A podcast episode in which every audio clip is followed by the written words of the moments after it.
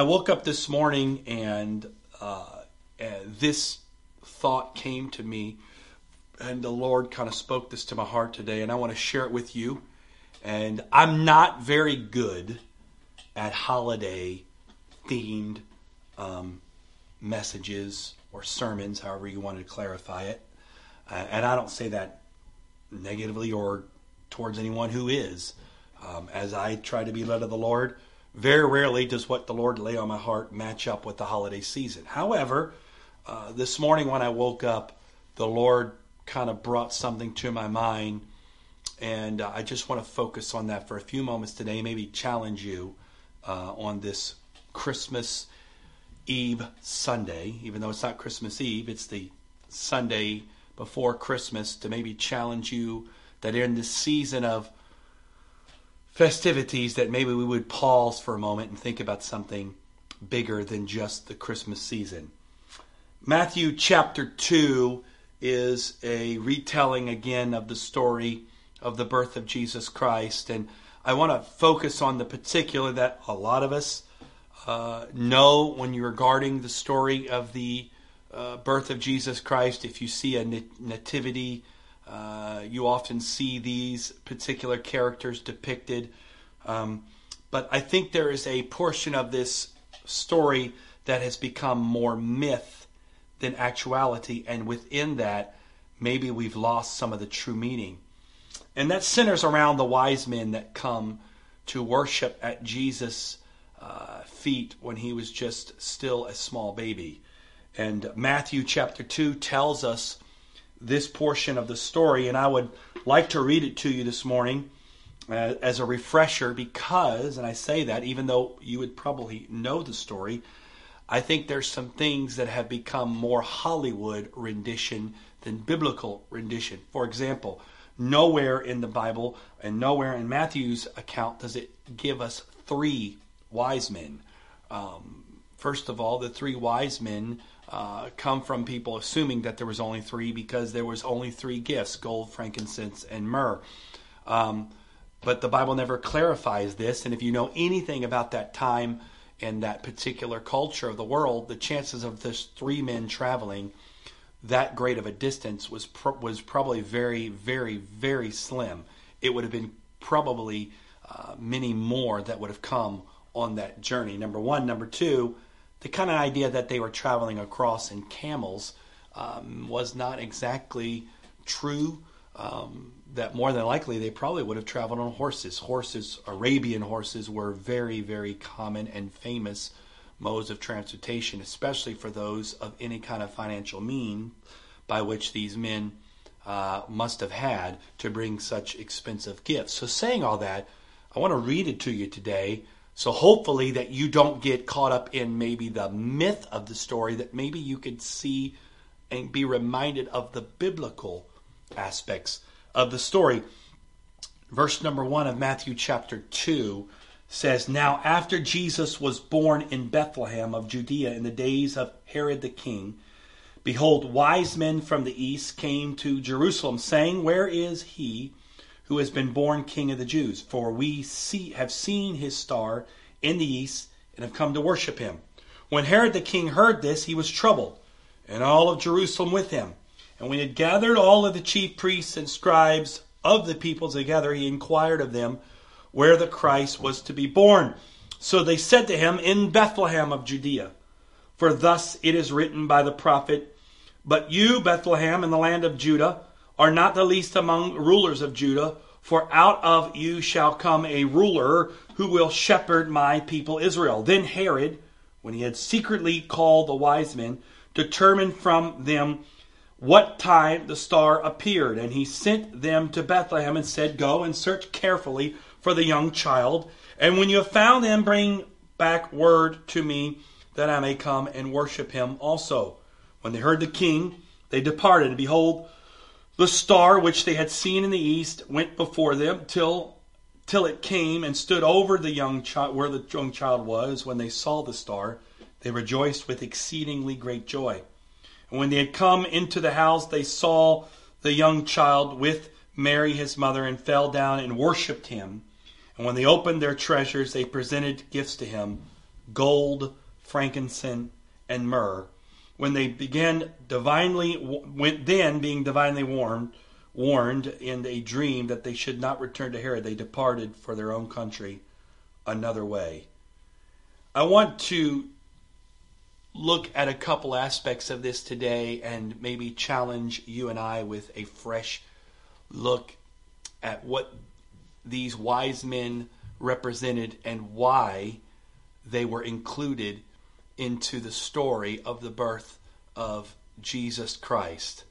A couple things that really strike me here today uh, is number one, who these men were and what were they really about. Um, Matthew does very little to describe to us uh, these visitors from the east outside of the fact of using the term wise men. The Greek word there is magi. It refers to someone of the educated class of uh, of a Persian man who practiced things of astrology and dream interpretation and uh, um, things of that nature. And so Matthew gives us this description.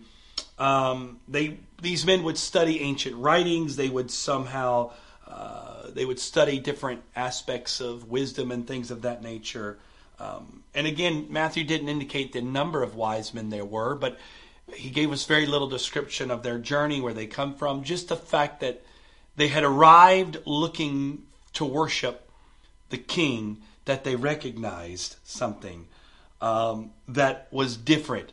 And these men, because they were studiers of the stars, uh, they were those that um, would spend time on a nightly basis, in some cases, gazing at the stars, looking at the stars, and um, being able to uh, put pieces together in their world based off the reading of the stars.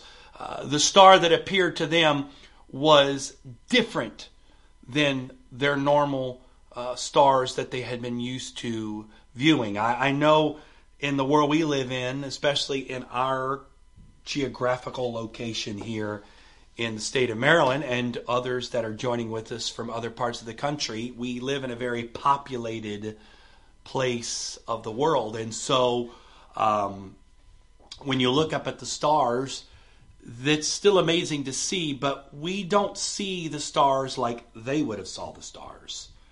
Uh, they when they looked up at the stars, the sky they saw would be completely different than what we saw. Not because time has changed, but because of what is called light pollution. In fact, in America, there are only a few or what's called dark zones. These are dark zones that are void of any kind of light pollution. Light pollution is not necessarily when you think of pollution like air pollution. Light pollution is where city streets and house lights and all of the other lights that are artificially produced uh, create um, a pollution of the atmosphere that hides the stars that we see. So when you and I, even on a great, uh, wonderful, crisp, cool uh, um, winter night, look up, we see stars, but we don't see them to the magnitude that you could see them here. But if you've ever had an opportunity to be in a dark zone, whether that's in the ocean or somewhere in the few spots in America, the stars are absolutely breathtaking, especially for some of us like me who's grown up in a very urban populated area. I never really get to see that on a nightly basis. Several years ago, my wife and I were out in the western part of the United States, and we had an opportunity one evening to drive out into the desert for about an hour into the middle of the desert. I'm talking about there was in a soul in sight. And we got out in the middle of the desert. We turned off the car. And when I tell you it was dark, I'm saying it was so dark that you could not see your hand in front of your face. It was just absolutely black. But when you looked up, it almost, for someone like me who has lived my life in this area of the world where we have a lot of urban population, for someone like me to look up in that desert place, that dark zone, and to see the sky was almost breathtaking. It almost just took your breath right away to see the absolute sheer numbers of stars.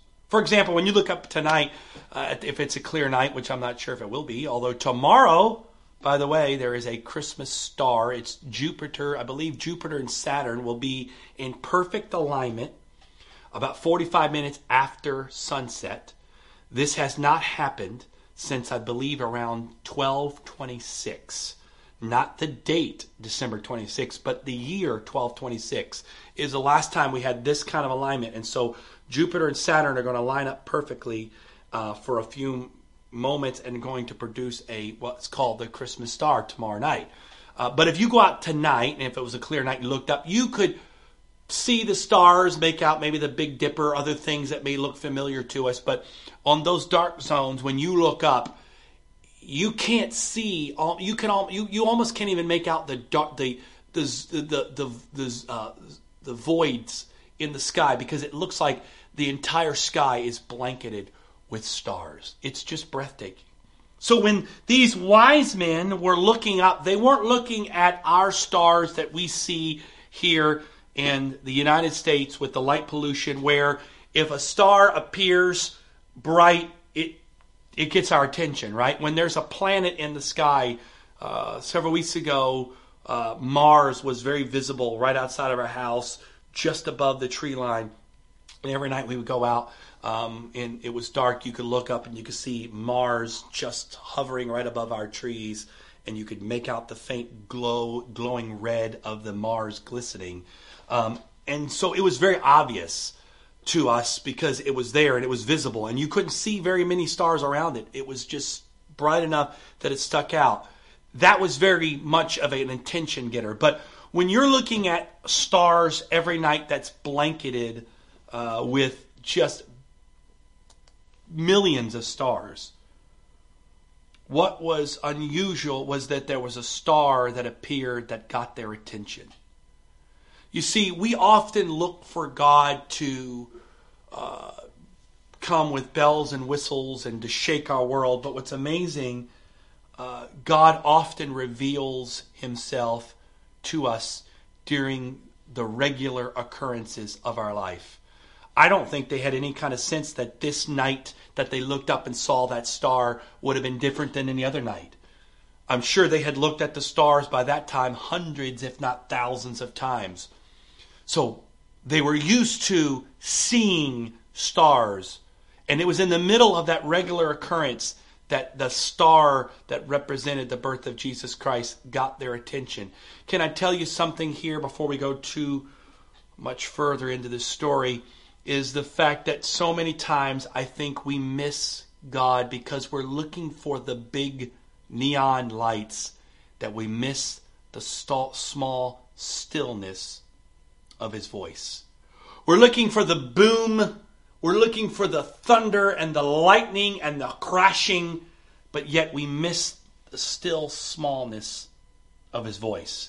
And especially in the world we live in today, that we are so filled with hustle and bustle and go and go and go and go and go and go, that is so easy for us to miss the small things to miss the little subtle things that God puts in our life. And we're going, Where is God? Where is He in all this? Because we're not focusing on the fact that He is there. But He's not coming with crashing lights. It's just a star that appears. We've looked at stars for hundreds and thousands of nights, but this night another star appears. And if we're not paying attention, we'll miss it. If we're not spending time looking, we'll miss it. Can I challenge you that we can get so focused on our world and our jobs and paying our bills and trying to make enough money to get a better house or a better car or to move up in our world or go on vacation when we're able to go on vacation. Uh, and we kind of get focused on that, that we miss, we miss sometimes when God puts things in our life because we're not looking for those things. And so when we get this wonderful, beautiful, description by Matthew of these wise men. Maybe Matthew was trying to tell a story in a subtle way because again when matthew wrote his gospel there's four gospels matthew mark luke john. Each one of those gospels was targeted towards a specific audience.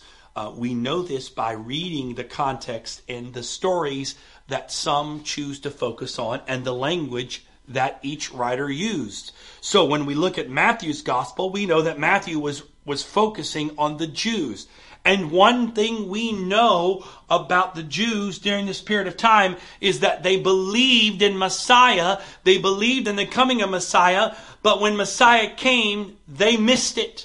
And I think when Matthew is writing his gospel, he's just adding a few more things in there to go, guys, these, these heathens, these wise men, these, these these these men from the far east they weren't even followers. They weren't even god fearers they weren't even god's people. They got the sign but yet you missed it. Because matthew sort of digs a little deeper at this whole point because he gets in there and he says oh by the way herod. They go see herod. Herod goes okay well let me bring the scribes and the the the the the, the rulers of the law here says in verse number uh, where was it? The verse number four. Herod brings in the priests and the scribes and asks them about this whole situation. And they verified it. Yes it says that he's going to be Beth, born in bethlehem He's going to be Beth, born in Bethlehem. Herod believed it because Herod ended up trying to kill all the babies in Bethlehem. But the priest and the scribes, the one who were supposed to know, they missed it. And so Matthew's trying to get their attention and say, hey, wait a minute. Once again, just want to remind you, you missed it. And if you're not careful, we're going to repeat the same thing over and over again. And then he goes deeper into the story about the wise men, and this is where I want to just focus on for just another moment here today because he gives us the description of the three gifts brought to Jesus by these men gold, frankincense, and myrrh. And even though we still have some idea of what gold represents in our world today, uh, we still uh, use it, we still value it, it still holds a place in our culture and our time, and it has been that way for thousands of years. We've lost a little bit of frankincense and myrrh. I don't remember the last time that I went to Walmart and looked for myrrh uh, in the aisle. Uh, I'm I'm pretty sure if you ask somebody at Walmart where is your myrrh, they would probably uh, look at you like you had just fallen off a turnip truck. Uh, so frankincense and myrrh is not exactly something that we're used to, especially in our side of the world. I'm sure somewhere uh, in the Eastern world they still use these things, but not here in the U.S. of A. Uh, so just a moment here, if we can, because I want to pull out three aspects of these gifts that tie to our current life today. Number one, they brought a gift of gold. Why would they bring a gift of gold? Well, usually when you would go and visit a newborn prince who was to be king, you would present him with a gift of gold. Gold was to represent his power and his wealth.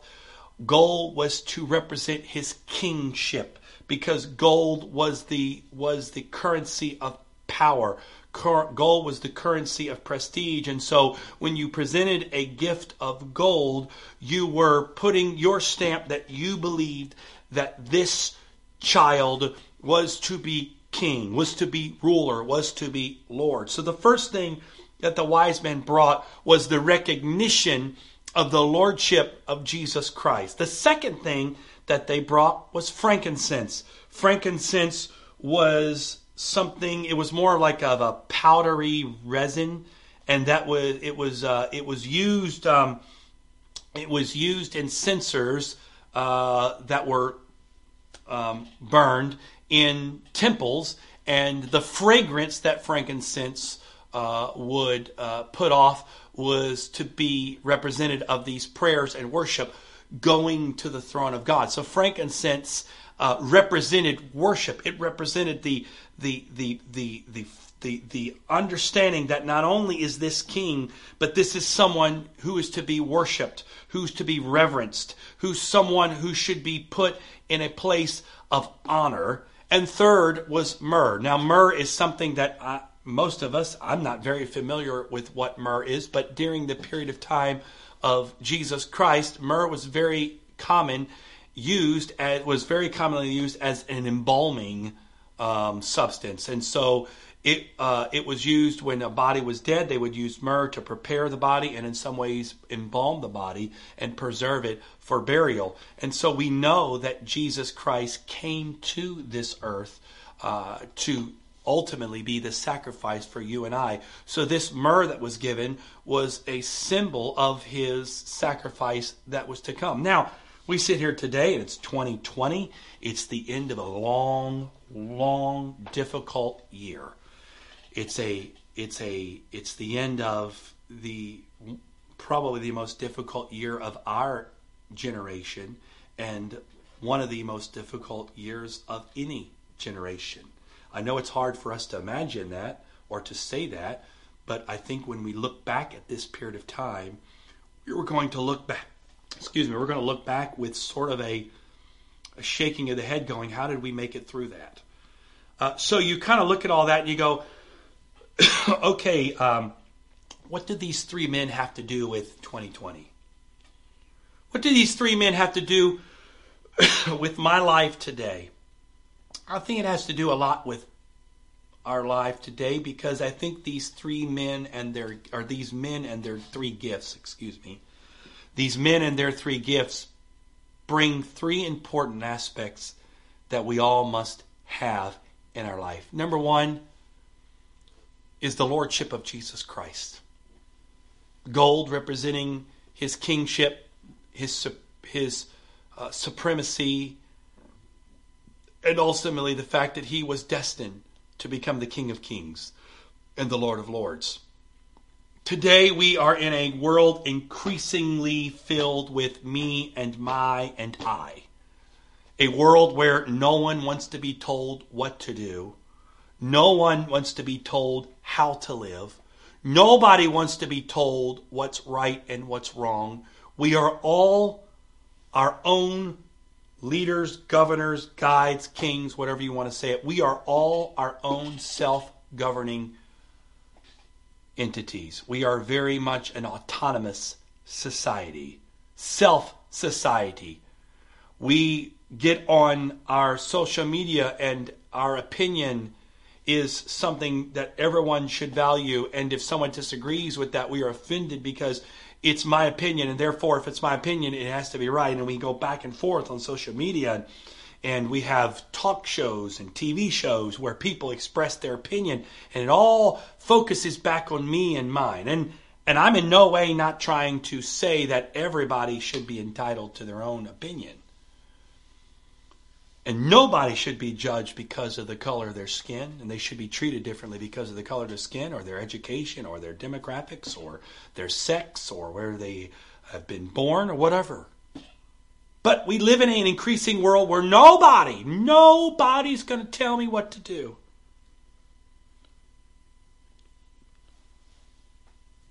Nobody. I am in charge.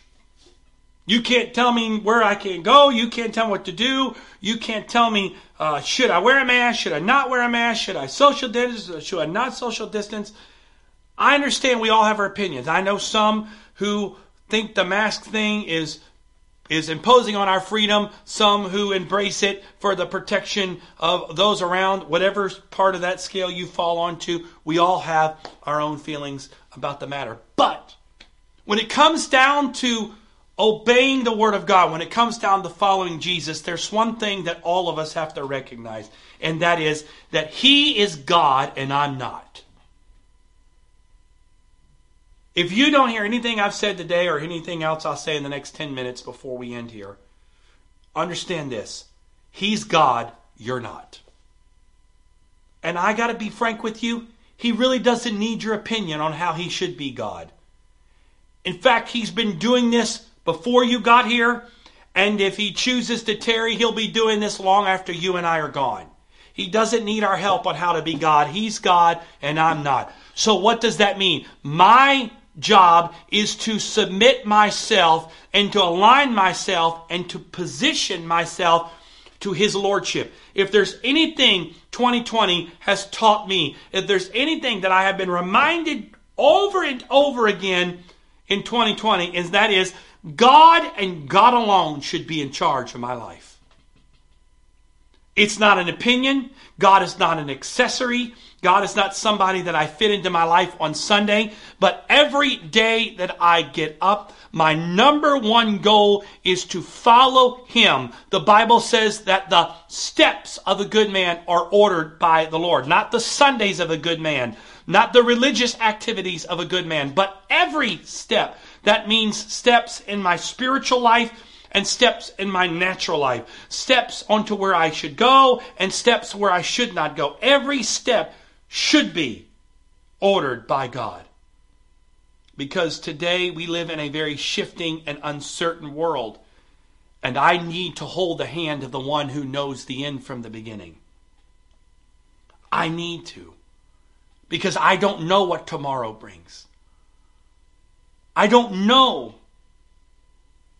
There's a song, an old, old song that I used to sing when we were when I was a child that we would sing in church and it says many things about tomorrow. I don't seem to understand, but I know. I know the one in which I hold his hand. I don't know about tomorrow. I don't know what 2021. You can predict, you can read blogs and articles and experts all you want. But nobody knows what 2021 is going to hold. We don't know if the vaccine is going to save the world or the vaccine is going to just be a band aid. We don't know. And I'm not saying yay or nay on a vaccine. Don't get, I know that's a hot button topic. I'm not putting my hat in that ring. I'm simply saying we can't put our faith in anything because we don't know. But I do know the one who does. And so, can I just give it to you straight one more time? Stop trying to be God. Stop trying to use God as your Siri or your Alexa. It's the person you go to who is uh, the person you ask when you have a question or the person you go to when you need directions. I'm not sure about that. He's not your Siri. He's not someone that you ask, "Hey Siri, where's the lo- where's the best place to get something to eat? Hey Siri, where's the next gas station? Hey Siri, send a text. Hey Siri, call so and so." I better not say that too loud. Oh boy, Siri's trying to turn on. No, Siri, go go to sleep.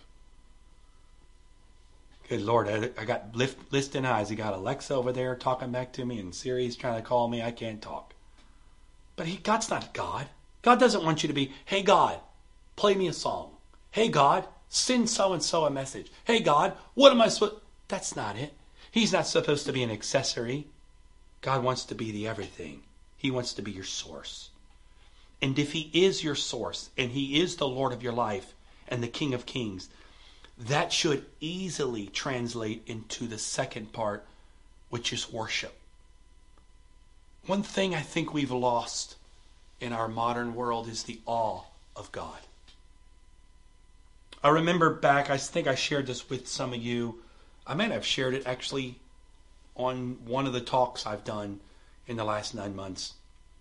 But in the beginning of uh, quarantine, um, when we were having family time, we spent a lot of time together as a family in the beginning of quarantine, especially. And um, we there's a show on the History Channel called The Bible, and uh, it's basically a uh, history of the Bible goes through the Bible, and and and even though as a studier of the Bible and as a somewhat um, a, a a someone who uh, is uh, been studying the Word of God for many years, I think there's some things in the Bible series that were a little Hollywood Hollywooded, if you want to call it that. It's not a word, but I'm going to use it. They were a little ex- uh, not exactly true to the text. However, uh, for a 13 year old, a 10 year old, and an 8 year old at the time, uh, these uh, this show kind of brought the scripture back to, uh, uh, brought the Bible to life. And so we were watching those. And uh, again, it's in chronological order, so it starts from the very beginning and goes through all the characters of the early parts of the Bible. And um, I'm sitting there watching this.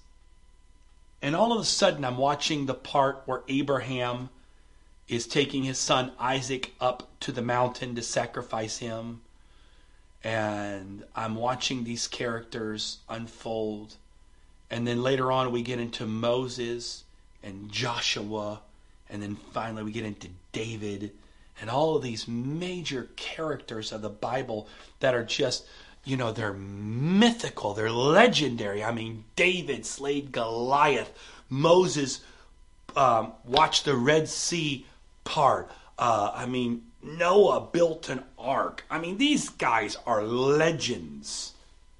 I mean, they're mythical. It's almost, if you weren't careful, you'd almost believe they weren't real, that they are sort of like Thor and Captain America and Superman and Batman, that they're fictional characters by somebody's uh, imagination, but to realize these are actually real people. And I'm watching all this, and all of a sudden it hit me. It just hit me. Wait a minute. The same God who spoke with Abraham and Isaac and Jacob and Moses and King David and Adam and Noah and Jeremiah and Isaac and Ezekiel and Daniel and all of the people of the Bible and then Peter and James and John and Mary and uh, and and and raised Lazarus from the dead and then Paul and all of this amazing things of the Bible that same God is the God that I can talk to I'm not talking I'm not talking about I'm not talking to Jesus the 17th. This is not the it's not the the the the Jesus the lineage of Jesus. Oh yeah, that was the that that God back then was that was the original God, but you know, now we're dealing with God the 42nd. This is the same God. And I literally just was in awe of the magnitude of that God. Then know that I could be here in my basement and in my house and open up my mouth and talk to the same God. Get this, folks, get it? The same God who said, Let there be light, and there was light. The same God who spoke to Moses and Noah and Abraham and Isaac and Jacob and David. That same God not a lesser version, not a different version, not a distant relative, but the same God is the same God that fills my basement when I begin to call on His name. When I begin to sing songs of worship and praise, when I begin to lift up His name and I begin to say, Thank you, Father. I worship you, Jesus. I magnify you, God. I give you praise and glory and honor that that same God is here. Not a portion, but the same presence that they felt is here. But then I can go further than they went because that same God that they fellowship with is inside of me because I've I have brought him into my heart. I've opened up my heart. I've been filled with his spirit in my heart that same God. And when I looked at it that way, and maybe I'm just off today, and maybe I'm the only one, but when I looked at it that way, I was simply in awe of the magnitude of that. And I remember just falling down. I was in the basement right here. I was in my basement. I fell down on my basement, and I just fell and just in reverence and magnitude because sometimes we can make God so familiar, and He is a friend he is a companion. He is someone that sticks closer to brother. He cares about you. I, all that's true. But if we're not careful, we make God equivalent to Santa, the Easter Bunny, the Tooth Fairy, or some other fantasy character that we have in our culture.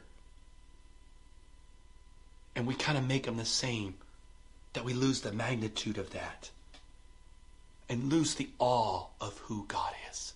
Think about it the same God who came to this earth as that babe, wrapped, wrapped in swaddling clothes, lying in a manger, that same God is the same God you and I have an opportunity to talk to and fellowship and have live inside of us today. If that doesn't just your mind, I'm not sure if you can have your mind blown. Wow. What an amazing thing. And I am worried about my life. I'm worried about if I'm going to make it. I'm worried about 2020 or 2021. I'm worried about whether or not I'm going to be able to get through when I have the God who literally has seen, has brought people through every single thing you can throw at. Look at the Bible, the difficulty from slavery to oppression to persecution to death to peril to sword. All you can imagine, the God who brought them through all that is the same God that I follow and worship and am, and, and am submitted to today. And I worry. If I worry, I don't believe God's God. If I doubt, come on, He's God. That's why the Bible says the name of the Lord is a strong tower, the righteous run into and are safe. Think about that. What do you have to worry about? If you have a God that is that same God. Now, if you you serve a different God, then maybe you should worry. If you serve a different aspect of God, maybe you should be a little stressed. But the God I serve, the God I know, the God I fellowship with, the God that's in me is the same God that was there in the pages of this book. Why should I worry? There's nothing too hard for God. There's nothing too difficult for God. There's nothing too big for God. There's nothing that surprises God or shocks God or God's up there going, man, this is really throwing me for a loop. I don't know what to do. He's seen it all. He's done it all. He's in charge of it all. Which brings us to the final poor part, and that's sacrifice that ultimately his lordship, his kingship, which causes us to awe and reverence, does not lead us away, but towards the cross of Calvary, where we stand before him and look up the sacrifice of Calvary and look at the magnitude of his lordship and his kingship that would submit himself to the worst death possible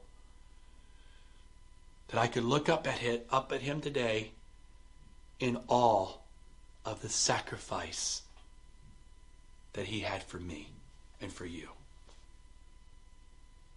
I uh, I might show this at uh, in the in uh, sometime in the beginning of the year because it's so powerful. But I came across the video on YouTube of a court case in which a man was on trial for a crime that he had supposedly committed. I believe he was somewhere around, I want to say 17. There was a murder. I believe it was a, it was a double or triple homicide, if I can, if I can remember correctly. Don't quote me on that. Um, but he had been accused of this horrible crime, and the detectives uh, that were investigating it had pressured and um, sort of bullied him into a confession. And once he had confessed, even after trying to later on remove that confession, that confession was used against him, and he was he was convicted and sentenced to life in prison later on down the road, um, he had a retrial and again was uh, put back in the same position. And then finally, there was another situation. Again, I don't remember all the legal particulars, but he was let let out while there was a new trial to look at new evidence. And finally, I believe it was the third or fourth time he was in court. He was sitting there, and they showed the video of him sitting there and um, he had actually, while he was the period while he was out waiting on the final trial, he had uh, got married, he had children, and um, he's sitting in the courtroom with his wife and his children, and he's sitting there waiting for the judge to hand down the verdict, whether or not he was going to be found guilty or he was going to be set free. And as the judge read the verdict and says that you have been uh, found not guilty, you've been acquitted on all charges, and you are a free man, and all of your record has been expunged. There's nothing on your record. You have never committed this crime. You're absolutely free. The absolute sheer relief and joy that came to that man was absolutely amazing. You have to see it to believe it's amazing. And to know that you and I, with our deeds and our sinful nature, were to be put to death. But we had a God who loved you enough, I enough, to come as a babe, wrapped in swaddling clothes, lying in a manger, who lived for 33 plus years, but ultimately died on a cross for you and I, so that you and I, even though we should be guilty, even though we have been found guilty, are now able to be free by his sacrifice. When I put all that together, his lordship, reverence for who he is and worship and his sacrifice, when I put all that together, I can recognize the true nature of Jesus Christ. He's not an accessory. He's not a Siri or an Alexa. He's the King of kings and the Lord of lords, the Alpha, the Omega, the beginning and the end, the great I am, the wonderful, the counsel of the mighty God, the Prince of Peace. He's everything. Don't miss the star that's shining in your life. Because God is asking and desiring in all of us to maybe take that next step, whatever that is.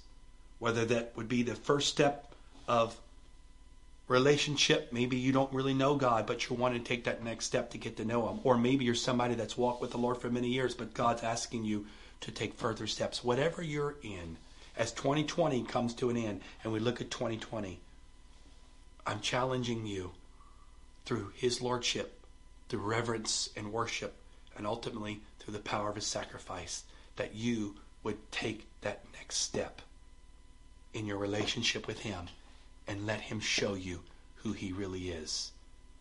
Because He is the source of all. But the more you dig into Him, the more you want of Him. Father, I thank you for all that you've done. I thank you for, Lord, this wonderful group of people that you've brought together, and so many of us are dealing with so many difficulties, so many different ways. But Lord, you are with us. You never leave us or forsake us. But Father, I pray today that you would open up our eyes to the revelation of who you are. That we would see and know you like we've never seen or known you before. And Father, by your power and your spirit, that you would draw us close to you. And during this difficult season that we are in, that we are desperately trying to just get through, but even in this, Lord, that we don't miss your revelation of who you are and what you're trying to show us in this period of time. I pray today for every person that you would protect them and keep them safe during this holiday season. But more importantly than that, that as we celebrate this season, that we don't forget you because in these times when you're showing us who you are, that we're not so caught up in our, our own life that we miss who you are in all of this. I pray in Jesus' name. God bless you. I thank you for joining us today, wherever you've joined us from, and I pray that you would have a safe and prosperous uh, holiday season in Jesus' name.